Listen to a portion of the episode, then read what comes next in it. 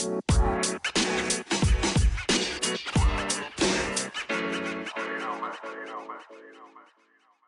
welcome to another episode of the Woods Water Mizzou podcast. I'm one of your co-hosts, Skeeter, and along with me tonight, as always, Case and Cole. How y'all doing? Good. Doing good. I'm back. Yeah, welcome back. Uh, we're recording this fresh off our Mizzou Tigers basketball going into Wichita, Kansas, and shocking the shockers. We are now uh, 8 0 on the year, final score of 88 to 84 in overtime. Initial reaction, guys. A lot of ups and downs. Uh, there was parts in the game in the first half where I thought we were going to walk off for an easy win, and there were parts in the second half where I was frustrated, stomping around the house because I thought we just blown the game. So you love to see the you love to see the resiliency out of those guys.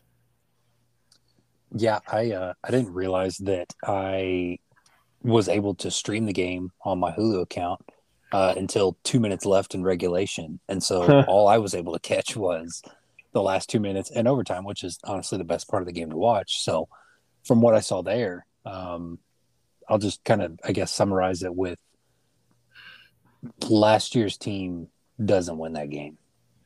Plain, it, in my opinion, plain and simple. Last year's team does not win that game. No, no, yeah, uh, yeah. The way we get like, down the court now, we couldn't have made back those points. Yeah, so, like following yeah. the following the twelve and zero oh run mm-hmm. from what were we down 65, 56 or whatever. Yeah. That that, would have uh, sunk that would have sunk us last year. Yeah, that Cuonzo led team just lays over in that instance. Yeah. And we Coach Martin still yet to call a timeout in that situation. Yeah, yeah really.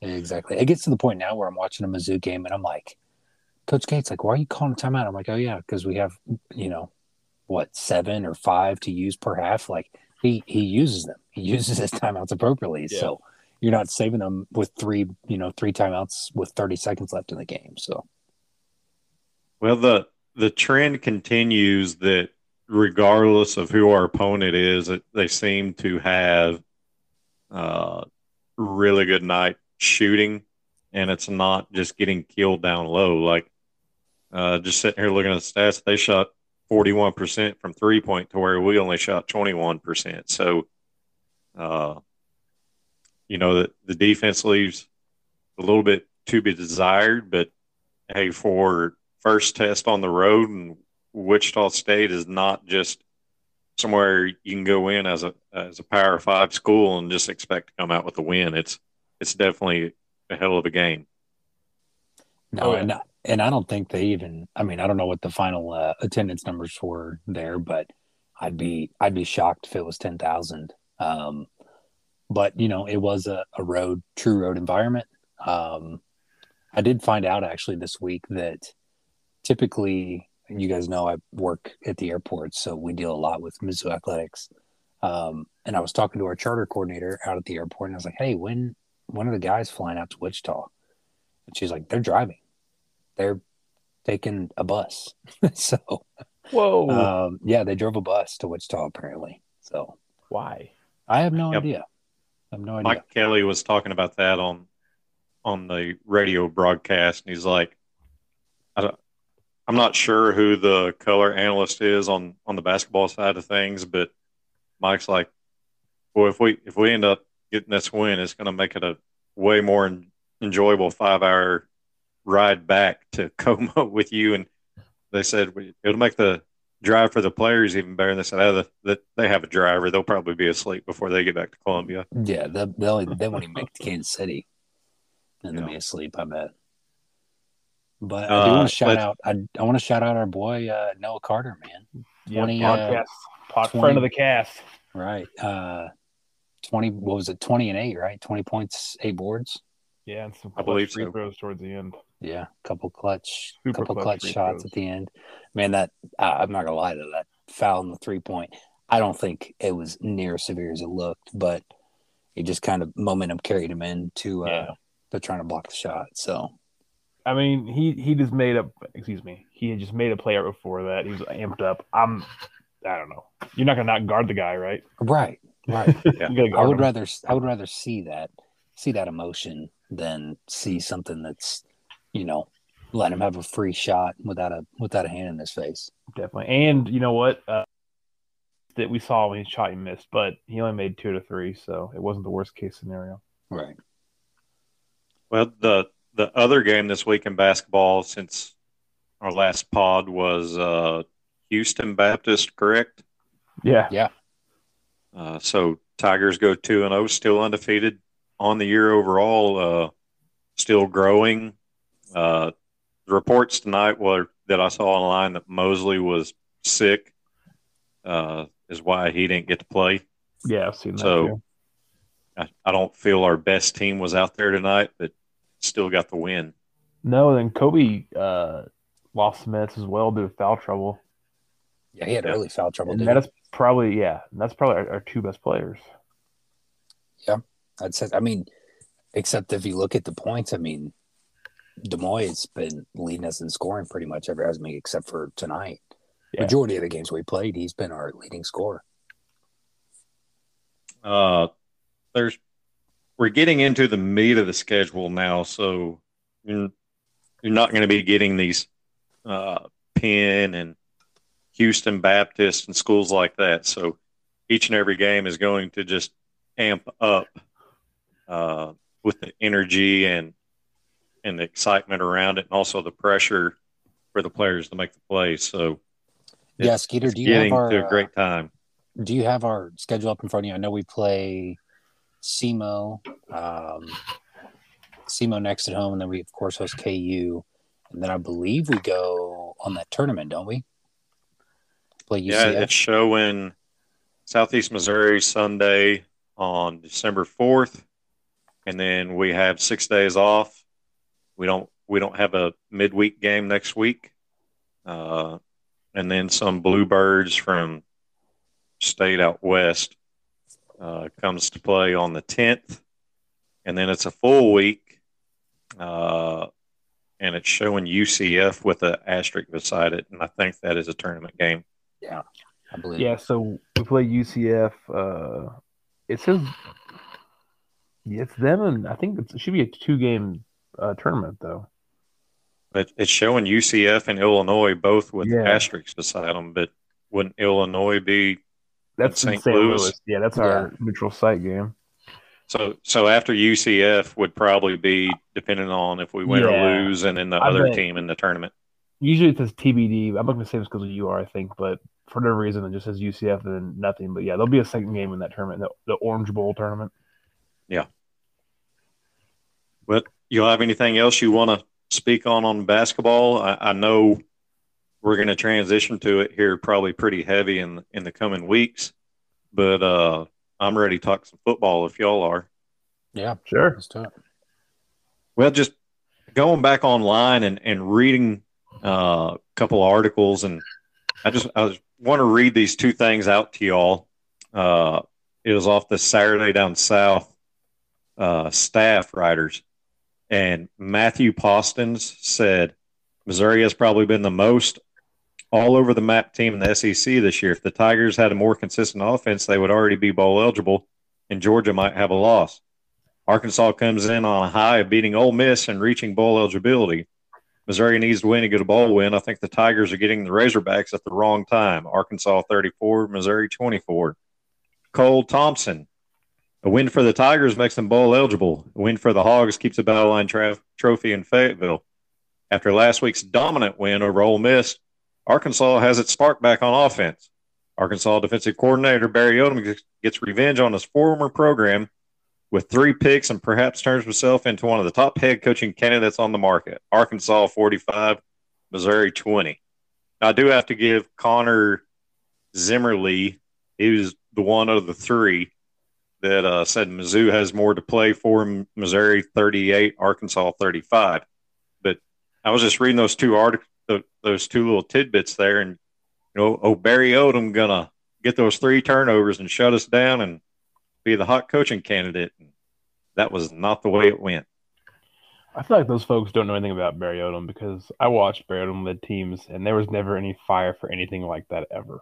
Well, that's exactly that's exactly what I was just getting ready to say. I you know watched that game, um, and I I saw the Mizzou led Barry Odom teams.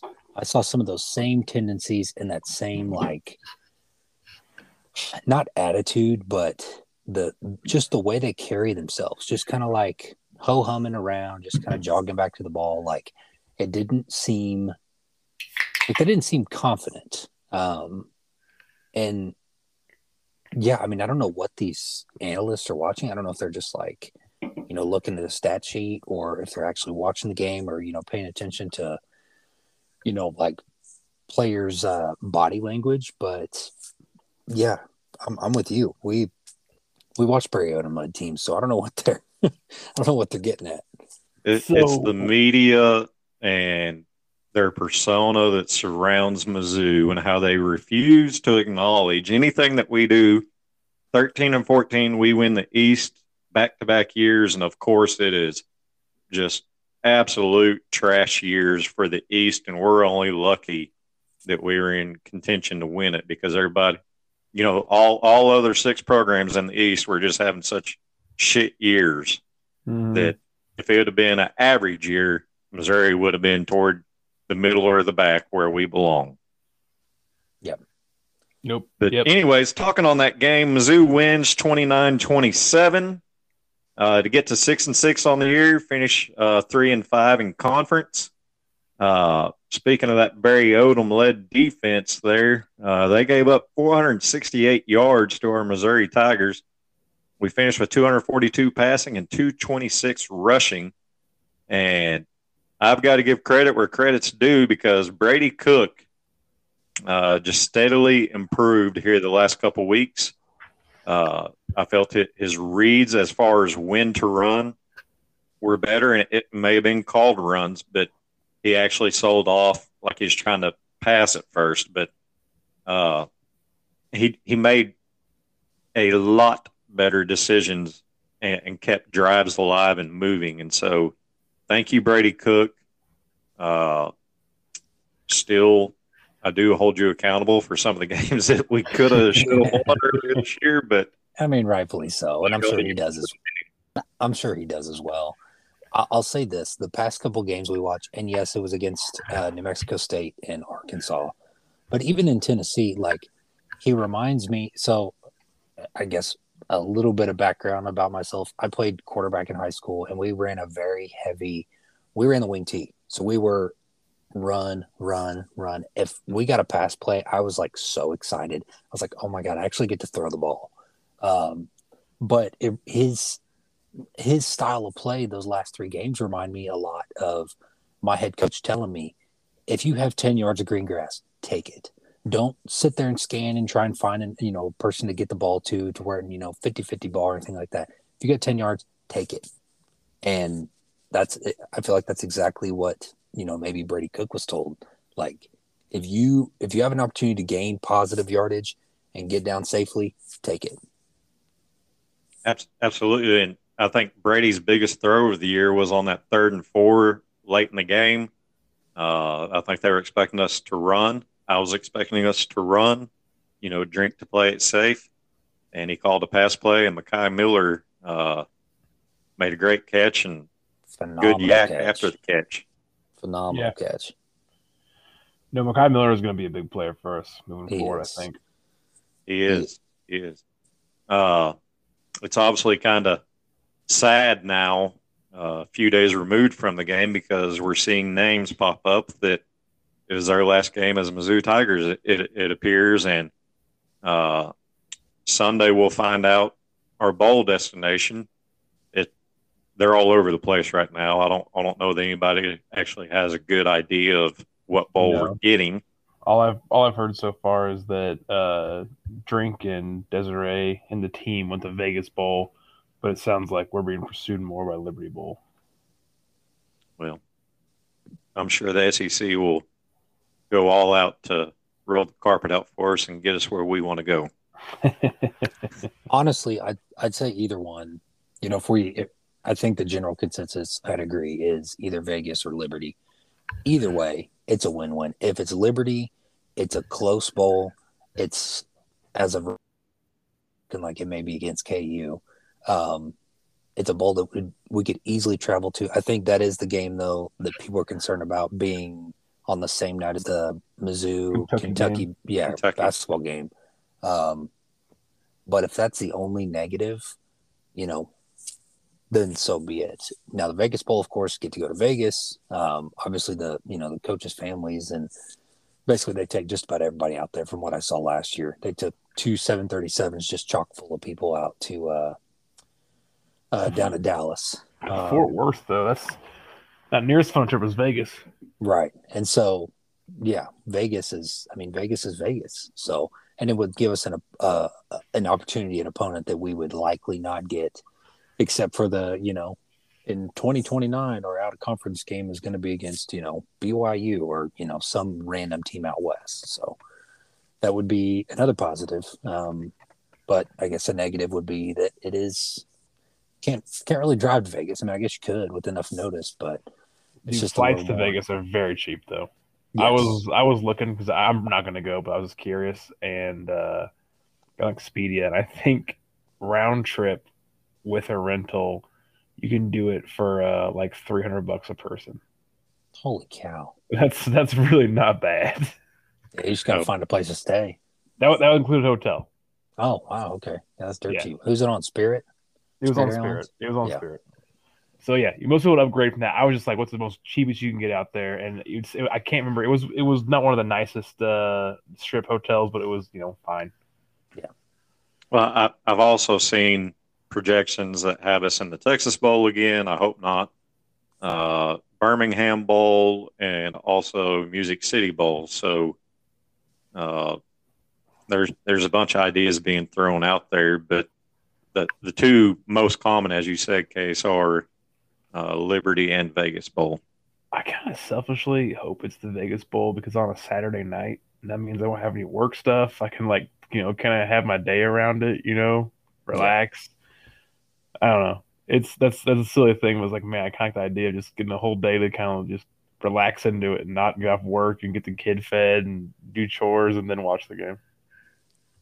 But Sunday we will know for sure, and uh, I'm sure we'll have a lot of opinions on where we go and who we're playing. Most definitely, it'd be exciting to see. I bet, I bet the Texas Bowl. I bet they take somebody like Arkansas or Kentucky. They take somebody different than than they would normally they wouldn't normally take. You know what I mean? Give them a different uh, different SEC opponent against a but Texas Bowl would be a Big Twelve opponent, right? Correct. Yeah, maybe Big Twelve, yeah, SEC. Yeah. So yeah, be a good matchup. But yeah, I'd I'd like to see either Vegas or Liberty. Ideally, really, I'd like to see the Music City Bowl. Um, that'd be fun to to go to Nashville, Nashville on New Year's Eve. I feel like they're still mad at us for 2020. well, I mean, hey, man, a, it was a friggin' pandemic. You can't do anything about that. No, I, I agree, but like I don't know. I just feel like they're upset with us for that still. but do we want to touch on the sub? I, I, me myself, I would like to touch on the subject of transfer portal and the absolute shit show that the NCAA has created uh, with the transfer portal. I don't think it's so much the NIL deal as I, I don't feel teams should be allowed to talk to players until bowl season is completed, uh, because the student athletes are signed on for if their scholarship is good, it, it should be for that semester and any games that fall in that semester. Uh, and obviously, the big name coming out of Mizzou right now is Dominic Lovett, and where would we have been on offense this year without number seven out there? Mm-hmm. We'd be in a rough uh, spot. In a rough spot. We wouldn't be talking about a bowl. I guarantee you that. Yeah, it, I, I seen a deal today that said uh, drinks uh, told somebody that other schools had already been calling players up to two weeks ago, and man, that is just so wrong. Like that that should not be allowed, but it, it's what today's college football is. It is a free for all, no holes bar, dog eat dog world, and us as fans just have to accept it. And the loyalty, you know, you get attached to these these players.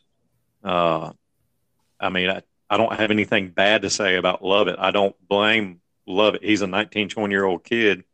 And if he's getting you know, six, seven figures of money thrown at him, Well, hell yeah, who's not going to take that? you know, I'm I'm 35 years old and would probably pack my family up and move halfway across the country for six or seven figures. Yeah, but uh, you know it. I I feel it. It makes me more love the name on the front of the jersey than the name on the back of the jersey. Does that make sense? It, it does. It, yeah, it flips over so much that now instead of attaching to players, you're only get attached to the team. It is, yes. and and obviously we're biased. You know, you, mm-hmm. you mentioned that we're it's about the name on the front, not the name on the back. I mean, we're Mizzou fans. This is a Mizzou podcast, so of course, you know we we feel that way, and we have, um, you know, we have those those feelings when a, a player that not only has performed well in the season, but you know, kind of sky's the limit. Um, really felt like he was starting to hit his stride within the offense, no pun intended. But um, yeah, it's it's frustrating, but at the same time, to to go back to you talking about you know getting calls, I I don't I don't think that I mean that's tampering. So I don't I don't think that's allowed during the season. Am I right? Or, no, it's not allowed. Yeah. Yeah. So and and we all know we all know what's happening. Um, yes. Drink talked about that in the beginning in, in the preseason stuff. So I hope there's Mizzou coaches that were calling players two or three weeks ago if our players are getting calls like well, you got to get ahead of this or you're going to get behind. Definitely. Well, if we do, then yeah. it'll be us that gets in trouble for it. You know what I mean? Like, yeah, really. other schools aren't going to get in trouble for it. We will. But the the thing on the transfer portal that we just have to think about, you know, like look at how fast it turned our defense around this year. You know, like yes, we're going to lose some players, but we can also use it to our advantage. Uh, and I still trust Drink and the coaching staff to have their vision. Uh, you saw the vision play out on field this year, where it kind of what what they're trying to do and get done, and and I don't I don't know about y'all, but I feel like we're getting there. Yeah, I do. I do. I'd agree. It's just I don't know. It's to get real crazy. Um, so buckle up. I guess I, I agree, and my my only fear is that I mean I, I should say this: we don't know who we're gonna all we're gonna lose yet, but um, what steps back do we take installing the culture? Because transfers are are great, but you know they're not usually people who've been a part of the team or like know the coach. And so I guess I, I fear that we can take steps back there. But in all fairness, that comes from a point of view where the only way I've known Mizzou to win is the Gary Pinkel style, which has been get these guys in, get them in the system, uh, get them, you know, uh, where they live, you know, guess the system, and then we win that way. So I just, uh, yeah, I, I hope we haven't lost any progress on that front. Well, I mean, you, you think about defense going into the year, we're like, man, I just hope we're a little bit better than what we had last year, you know, but you look at the transfers that came in, uh, Joseph Charleston, uh, Landry, Jernigan's, uh, Williams, Hopper, both Hoppers. Like defense was the unit that had us in games, and uh, they're the reason we're six and six, and really should be a hell of a lot better than six and six. So, yeah. uh, your team's going to change drastically. It's not we're one or two years away now, and, and that's that's why these coaches' leashes are even going to get shorter because you can instantly turn around a program in, in a year, or you can get so freaking far behind uh, that it, you know, regardless of the coach's buyout or, or whatnot, uh, I don't think universities and, and, fans, the the people with the money that are, are paying the bill, are going to accept mediocre or less than mediocre years like you already saw at Texas A&M, the offensive coordinator got fired this year. Yeah. Uh, and and so, you know, they're definitely putting the pressure on Jimbo. And hey, I guarantee you, if he has a year like, it, even if he's 500 next year, I, I'm willing to bet if they don't get to eight wins next year, Jimbo's probably out at A&M. Yeah. I'll say uh, one it, thing that I think plays in our favor and – what we're you know what we're seeing is this this kind of shift in college football. Um, we do have a coach that recruit that can recruit and find talent. Um, like you mentioned, all the all the players that were brought in on defense, and whether that was just strictly Drinkwitz or Baker or a combination of both. Um, you know, you mentioned the short leash. I, I think that's something that lengthens Drinkwitz's leash because, you know, he can find that talent um, and, yep. and pursue that talent. Now, whether or not these kids end up choosing Mizzou, that's, you know, different story. But, you know, Drinks find that talent, get them, you know, get them on visits and, and, and, you know, going to their homes and recruit and talk to the parents and, and all that good that is that is one thing that kind of plays in his favor is is being a good recruiter. So, oops, go ahead. Go go ahead, Case. Um, I just want to piggyback on this a little bit. What he's saying. Uh, my another thing is like I think we do good recruiting, and Baker's done a great job, and Drinks done a good job. But I've also heard um an NIL front on this that uh, Sam Horn and Luther make up pretty much all of our NIL deals, and that there just really isn't enough money in the Mizzou uh, booster base, I guess, to pay for all these players. Um, do you think that's going to be a problem for us going forward? I don't. I don't. It, it may be hard to retain some talent like Lovett, mm-hmm. uh, but you know there, there's going to be over a thousand names on the transfer portal. Uh, you're going to have guys coming from complete lower levels, uh, Group Five, Division Two, even Division Three. You know, you look at Kiki Chisholm, where we got him out of some small school in Texas, and he turned into a, a very big contributor for us. But uh, those guys are going to be looking for opportunities to play in the SEC, and yeah. so we can still find the talent without having the money to offer. It just may not be as proven as talent as what we would like, but uh, at the same time, too, uh, you know what's made college football so great to me all these years is you have these kids trying to get to the next level, and so when when they start getting these bank accounts, you know when when Lovett goes to his new school, or if Mizzou can find enough money to keep him, uh, does he still have that same motivation and drive? You know, and, and, that's what you have to ask yourself because at the end of the day, they're still 19, 20, 21 year old kids with hundreds of thousands of dollars at their disposal. And how easily influenced are they? Uh, and how easily distracted are they to get them away from the football field and working at their craft? Mm. I think that so, I think that one thing that is gonna and I think one now that we're seeing our, our facilities, you know, the South End Zone project, the the indoor facility is almost complete or should be complete by the time they start fall camp um, and maybe even summer ball this year. Um, I think now that we're seeing facilities become more complete, as far just speaking strictly football, um, I don't know. Maybe we see more more booster dollars get contributed now that our like i said facilities are becoming elite um, if boosters are wanting to support and, and liking what they're seeing um, they can you know maybe be persuaded to take some of that funds and some of those dollars and put them towards nil opportunities to help us retain and and build the roster um, you know once they've been recruited yeah you sure hope so uh I would love to see these more of these businesses kind of pop up and do stuff like the Luther chip idea too. Like I, I really love that. And how uh, could you not love that tweet from him on him oh, saying he's right. playing with the chip on his shoulder that. and and he's a Mizzou for life. Dude, I needed that right then. There, yes, I was stressing.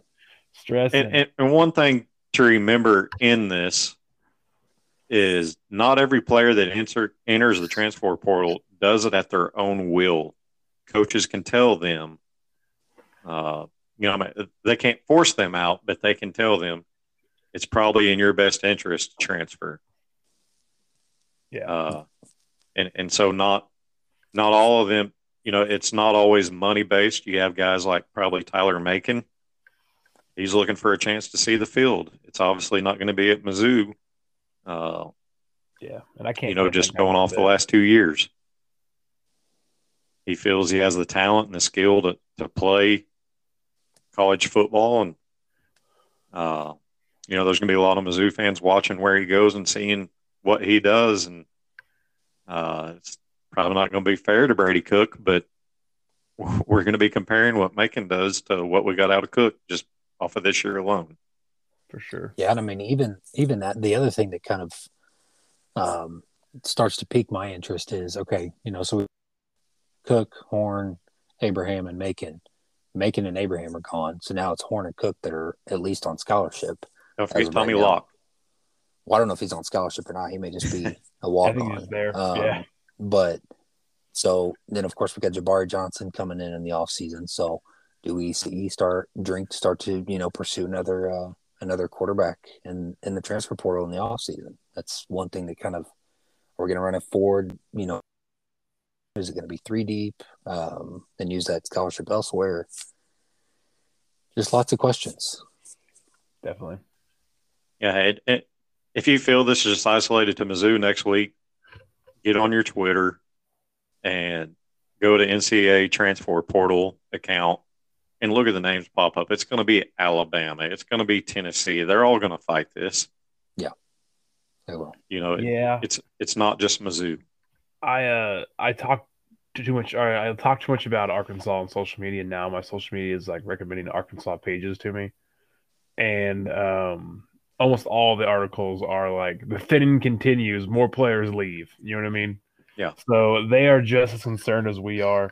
Uh, but what it does say is that uh, it the middle class has gotten further away from the upper class in college football, specifically the SEC. So um, I think schools like Tennessee may have made that jump with uh, their season this year and like you know and their booster base. But schools like us in Arkansas, which I know they hate when we say we're the same, but they are right there in the same card as us. Um, it's gonna be hard. It's gonna be hard for us to uh, to get past get, get to the upper level now because until this gets some kind of contract or some kind of regulation, they're gonna we're gonna continue to be farm teams for like the Alabamas and the uh, Clemson's and the schools like that. It's gonna, it's gonna be wild you're also going to get the four and five star recruits that didn't get to see the field at Alabama enter the name in the transfer portal, and they may want to come to Mizzou just to prove Nick Saban they can play SEC football and start. And I feel you know, we so, haven't seen a ton of that, but that's, I'm hoping for that as well. I'm hoping for those talented guys to get backed up between like you know left tackle. It's backed up trying another five star left tackle. You know, yeah, I really there, hope- there's a quarterback out of Texas already entered his name in, and he was top 40 recruit uh, coming out of high school two years ago, I believe. His last name's Cook. Uh, I may have that wrong, but uh, you know, well, he the, got the uh, the the announcers were talking about it in the Mizzou Arkansas game. That forty two, number forty two linebacker um, that Sanders. transferred from yeah Sanders from Alabama to Arkansas because he was wanting to play out. They were wanting him to play outside linebacker, and he wanted to play inside. And yep. obviously, he was doing a very good job playing, um, you know, middle linebacker for uh, for Arkansas. Not good enough, of course, but um, you know he was clearly good enough to start for, for Arkansas. So yeah, it's same thing with Hopper for us. Um, I don't know. It's just gonna be it's gonna be fun. It's gonna be fun off season. Let Let's roll into outdoors. Uh, before we turn it over, do we do we want to start off with our sponsored professional hunter, or do we want to start off with the two uh, you know, guys that do it for fun. I'll give you I'll give you what I did in this past real quick. Uh did a lot of Thanksgiving stuff, didn't get out much. On Sunday I hung two tree stands. That's it for me. Good deal. Well, I, I went out to move my stand this week, find a, find another spot because I had the other hunters move in on me. Mm-hmm. And got it all set up. Found a big open draw that had some real big lanes in it, and uh, got set up there Sunday, went out for a, a midday and ended up deciding to stay all day because it, it, the wind was just getting right and the temperature was dropping. I'm like, they're going to be moving this evening. I'm not coming out of here. So, did you see anything? Y'all still hear me? Oh yeah, we got you. Okay. Uh, my microphone died, but I was sitting out there and about three o'clock there were two dirt bikes and a four wheeler, and they were just ripping and running. And I listened to it for about 15 minutes, and they were staying close enough I could hear them talk. I said, I'm not doing this. So I left and went to my climbing stand just to look for activity and decided to sit down at the bottom of the tree, not even get in the stand, and had five doe come out. And I was, you know, when it's rut, it's hard to go in and shoot a doe because you're hoping a buck's going to step out. So I didn't take a shot, and they went on their way, and that was my hunt. Hmm.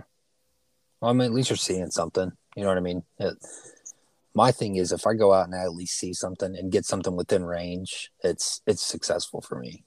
Um, it's a successful sit, and I'm at least learning something. And yeah, I mean, you just they might not have been hot yet. So I'll tell you what, Cole. If that's the logic, then I've learned a lot this season. Dude, it's it's it's that for me, and it's having fun. Like I do, we do not get paid to do this. We do mm. not have mm-hmm. our own TV show or YouTube channel or you know, not yet. merchandise store. Well, yeah, not yet. Maybe one of these days, but yeah, it's for me, man. It's about going out and having fun. It really is. I just I have a blast doing it, and even if I'm getting ready to climb down at the end of that, I'm like, well, you know, I saw two spikes and you know three or four does. That's good enough for me. No, I so, agree. A, a, good day, any day out there is a good day. I say, um, and you know, you do learn a lot. And me and this whole bow thing has been. This is the first year I've taken it really seriously. Like I, I think I went out a few times and sat with my old bow, but never really saw anything. It was always rifle where I made, you know, my uh, my harvest. So it is it's I, I have messed up a lot of times this year, but I'm learning a lot. And it must I must be enjoying it because even every time I mess up the next weekend, I can't wait to get back out there and try it again. That's my, exactly right. My first three years with the bow, I never even got a kill. I shot under, uh, had a bow explode on me. So, oh my. Uh, yeah, find cheap bows there, buddy. Uh, that's what you get when you buy them at pawn stores. But uh, man, when you stick with it and you finally get that first one, it's like you can't you can't describe. I can't describe that feeling. Uh, and it it got me hooked for life, and I don't even worry about taking the gun out anymore. I have no interest in it. Yep, I'm the same way. I haven't touched. I think I told y'all that I haven't touched my rifle since. Well, I take that back. I went out in 2019 with an open sight 375 my dad gave me when I turned 18 and uh, shot at a doe across a draw with open sights at like 100 yards, which was very, it was irresponsible for me to do that. But in the moment, I was like, you know what? Let me give it a shot and missed. But other than that, I haven't touched my rifle since 2014. It's been all bow. So, well, Cole, before yeah. you get to your story, do you want to guess? Uh, the, the state released the number of deer reported, and I don't have the exact number in front of me right now, but I remember the ballpark of it. Do you want to guess at how many uh, deer were killed in Missouri with rifles this year? No, because I was like off by like seventy-eight thousand for opening weekend. So I don't know, two hundred thousand. It was one hundred ninety-seven and some change. Okay, so it's pretty close actually. And majority of them bucks. Uh, on there. It was I was surprised at how much how many more bucks there were than than does. Uh, I guess they have enough biologists out there that they know what they're doing on allowing that many bucks to be killed. But uh, well, do they? I I sometimes think we should do something about that. Maybe out of state tags differently or something. Yeah. Oh, dude, we can get we can get to a whole that can be a whole separate podcast after the season because I have some very strong opinions on that. But yeah, there's some things I don't like the way we do in the state. Long story short, I think it needs to be we need to be a draw state, plain and simple. At least during yeah. our rifle season. Uh, yeah, I don't think we should for bow. Yeah, but I think for rifle, absolutely. Well, yeah. Cole, since you you had to uh, jump off early last week, do you want to go ahead and and tell us if you have the time now? Uh, I do you, you completed your your hunting season, correct? Not just buck tags, but your whole hunting season. Oh no, brother. You sound like my wife. No, sir. but you're yes and no. Yes, I'm out of buck tags. I'm tagged out on bucks. Um, boys, it was crazy. Um, I went out. It was last, no Thursday before last, almost two weeks ago. Um, rifle season. Went out to a spot that I'd been um, I'd actually taken a doe out of that stand earlier in the year and hadn't been back since. So I had plenty of time to, to cool off. Um, to kind of break it down to the property is maybe 20% ag, 20% um, cedar thicket, and the rest open oak timber, timber draws in between two pastures. So great um, midday rut activity. Uh, so I was like, you know what? I'm gonna drop my daughter off at school, run home, grab to eat, get my stuff for work later that evening. Um, and I actually had a uh, um, for my job, I have to do a yearly uh, flight physical, and I had that scheduled for later that afternoon before going into work. I was like, I'll just go and sit if there's something really good. Um, know, I'll go ahead and take a crack at it. Took the bow, and uh, yeah, climbed up in the stand. So I'm walking in, and uh, as I'm walking in, I bump a spike. He didn't blow or anything. He just kind of trotted off. So I get to my stand and I'm doing one final scan, like I always do before I uh, before I start climbing up. And I look and there's a buck standing about 120 yards away, looking right.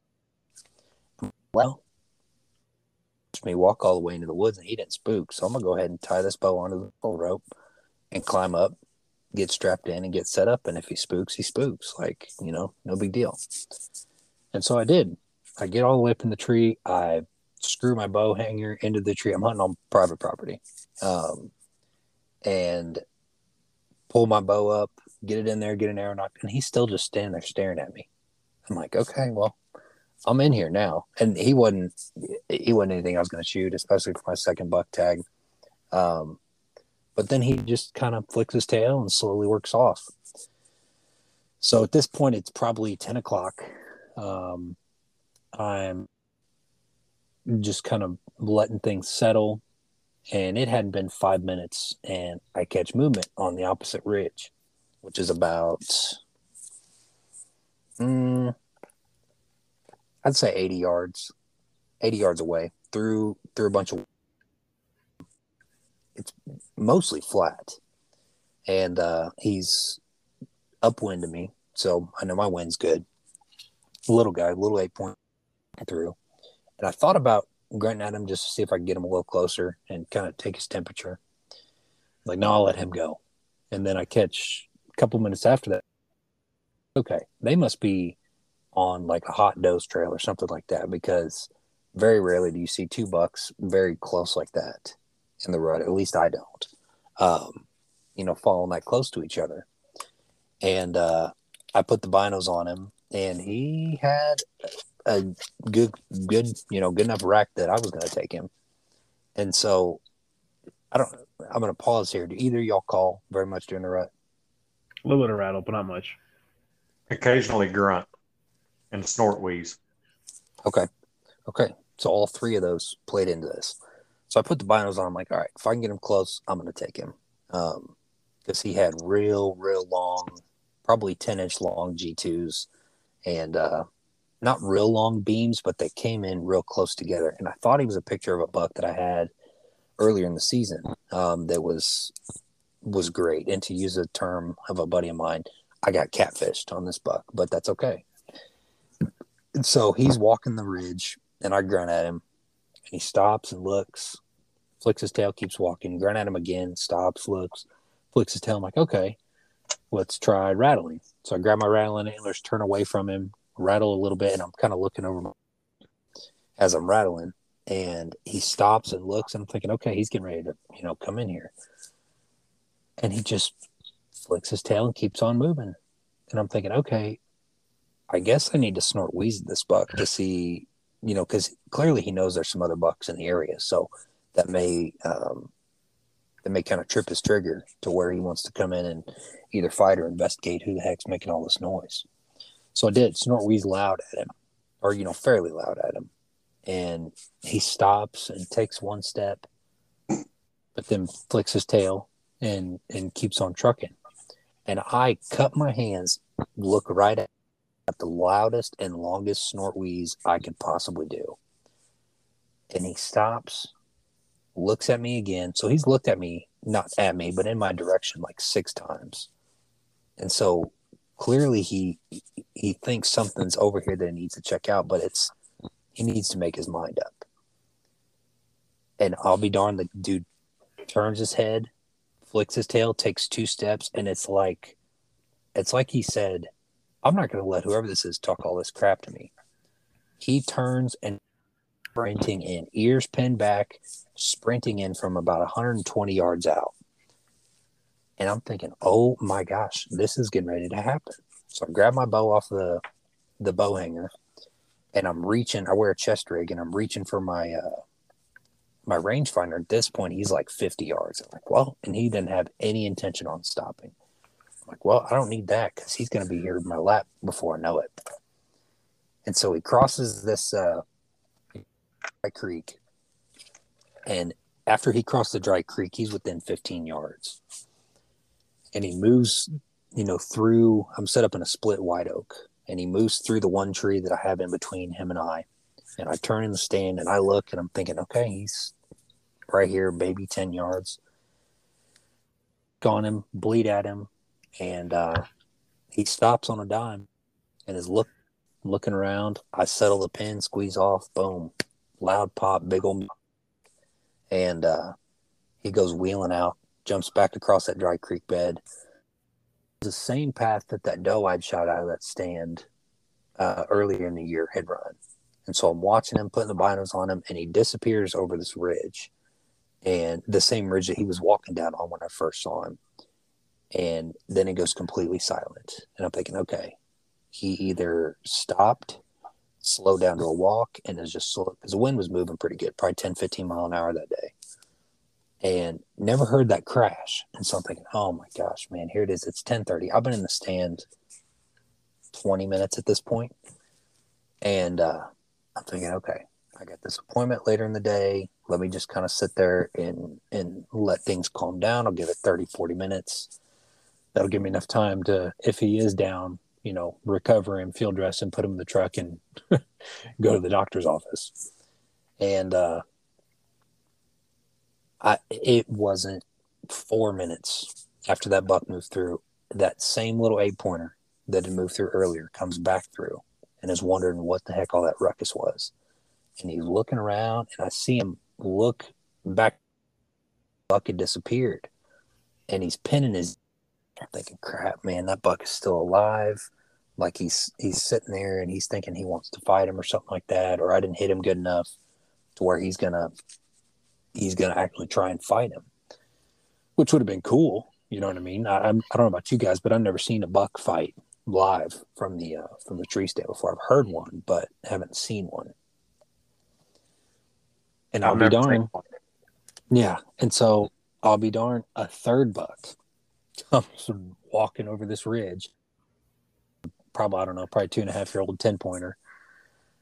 And these two are just back and bristling up together. And it was kind of nice to have that to be able to watch you know just take place. But also pass the time because i'm thinking all of course all the things are going through my mind at this point. I'm thinking did i make a bad shot? Did i hit too high? It was 12 yards. I'm 15 feet up in a tree. Did i you know take the correct angle um and so they kind of get out of sight but i can see that they're looking at something I'm thinking, okay, did that buck bed down? Well, then they just eventually work off. Um, they'd kind of move towards me and then back through this little pasture towards a cedar cut. And uh, I looked down, and the tree that was on the opposite side, on the exit shot side of my buck, had my arrow in it. So this arrow passed through the deer and stuck into the tree into the trunk of the tree. So I put my binos on it, and there's blood spatter all over the tree. My bl- my arrow's covered in blood. I'm thinking, okay, I can go ahead and climb down, at least look at this, and start taking up the blood trail. Um, initial blood trail wasn't very good, um, and it typically isn't with the broadheads I shoot, but they are super sharp and they're very heavy duty. I mean, this one passed through the deer and went into a tree, no problem. Um, blood starts to pick up, and I saw him cross the ridge. I crossed that very same ridge, and Bo Mary is laying in the creek. So he didn't go hmm. 80 yards, 60, 80 yards. So that's awesome. That's uh, that's awesome, man. That's buck number two, man. It's been it's it's the best season I've ever had. I've killed five deer with a bow this year, and it's absolutely the best season I've ever had. It's incredible. But not not to want to up you, but I did see an article today. Uh, somebody out in Virginia got an eight point doe. Oh, that's awesome. That is uh, awesome. I've heard that before. Those um, whatever kind of gen- genetic mutations or whatever that caused yeah. those doe. Was was she in velvet? No, she was not in velvet. She had a no kidding. hard antlers on her. Yeah. Oh my gosh, that's insane. So that is insane. I'd like to get the the Mid Missouri deer biologist after the season dies down to kind of talk about that. I'd like to get them on to find out what what the heck makes that happen. I, in Arkansas, we have buck, button buck, and doe tags. Y'all have antlered and non-antlered deer, correct? Yep. Yep. So if you shoot her, that would count as one of your buck tags. It sure would. It would. Yeah. But it also, so when you go, at least when you go online to, I use my tags through the Mo hunting app, the MDC, MDC hunting app. Me too. Um, once you select, you know, antler deer, it'll ask you antler doe or, you mm-hmm. know, antlered buck, and then it'll ask you how many really? points and yeah, okay. That. Okay. So that I think I'm that's all for record keeping, but yeah. Yeah, it must be. I'm very happy for you, Cole. I'm also very jealous. I talk a lot of crap to you about it, but you do. You're you were, you were saying in our dadgum group chat, you were like, "All right, that's enough bragging." I'm like, "Man, I'm not trying to brag. I'm just trying to show you boys that I got it done." We're not even friends anymore. well, I guess I'll just sign off then. I reckon. Case, are you gonna be getting out for uh, black powder at all? I'm probably uh, my actually. It's funny you say that. So my uh my stepdad's a big black powder guy, and uh on that family property I have, um, he wanted to put in a stand up because he's really he's really just now starting the season, um, and uh we put a we put a stand up for him and uh, we, we cut a bunch of trees out in a shooting lane for him. So I might sit in that stand. I'm gonna do bow. I'm not gonna do black powder. Yeah. Um, but no, yeah, got two new stands out there. I'm pretty excited for both. Uh, one one is actually on a different family member of mine who has the property. Someone else put a stand up there, and then my uh my family member caught him and was like, "Well, you're not hunting here. You know, you have no you know permission." And so the stand is just still there. So I went up and changed some straps out and put a safety attached to the top of it. So I'm gonna try that one out. It's in a good spot. Of course, the stand just sat there, brand new, unused for for a minute. So sweet. Yeah. Is it near any um, food? It is near water, not food. Okay. Near creek. That pile of corn he put out last week. yeah, so there's no food there for that. Right. uh, no, we'll, see. I'm excited about that. I'm excited about um the other standing put up. Uh, it's it's down a really really popular, a really really highly traveled deer trail. In fact, during rifle when I was out there, all the does I saw go through, they were using uh, a trail kind of around there. So it's not on it, but it is close to it. Uh, I think it's hidden well, and we cut some good lanes through there. So I'm excited for that as well. More spots, yeah. the better. That's exactly right, man. That's exactly right. Well, fellas, I appreciate you staying up late with me tonight and getting this recorded to get out to our listeners. And, uh, you know, next week we don't have a football game to preview. Uh, the basketball game ain't, ain't really one to talk about. Uh, no, no reason we shouldn't be undefeated on the on the next podcast. But we'll have a ball game to talk about. We'll have some more names in the transport portal to talk about, probably. Uh, maybe from other schools that you know some players will, might might catch our attention for us to talk about. But uh, that's all I have for this one. If y'all have anything else, feel free to jump in now. Sounds good to me, buddy. Yep, that's good. I'm just looking forward to where we're going bowling. Mm-hmm. That's it. Well, for Case and Cole, this is Skeeter. Uh, we appreciate y'all jumping on this time for the Woods Water Mizzou podcast. And as always, M I Z Z O U. Go Tigers. Y'all take care.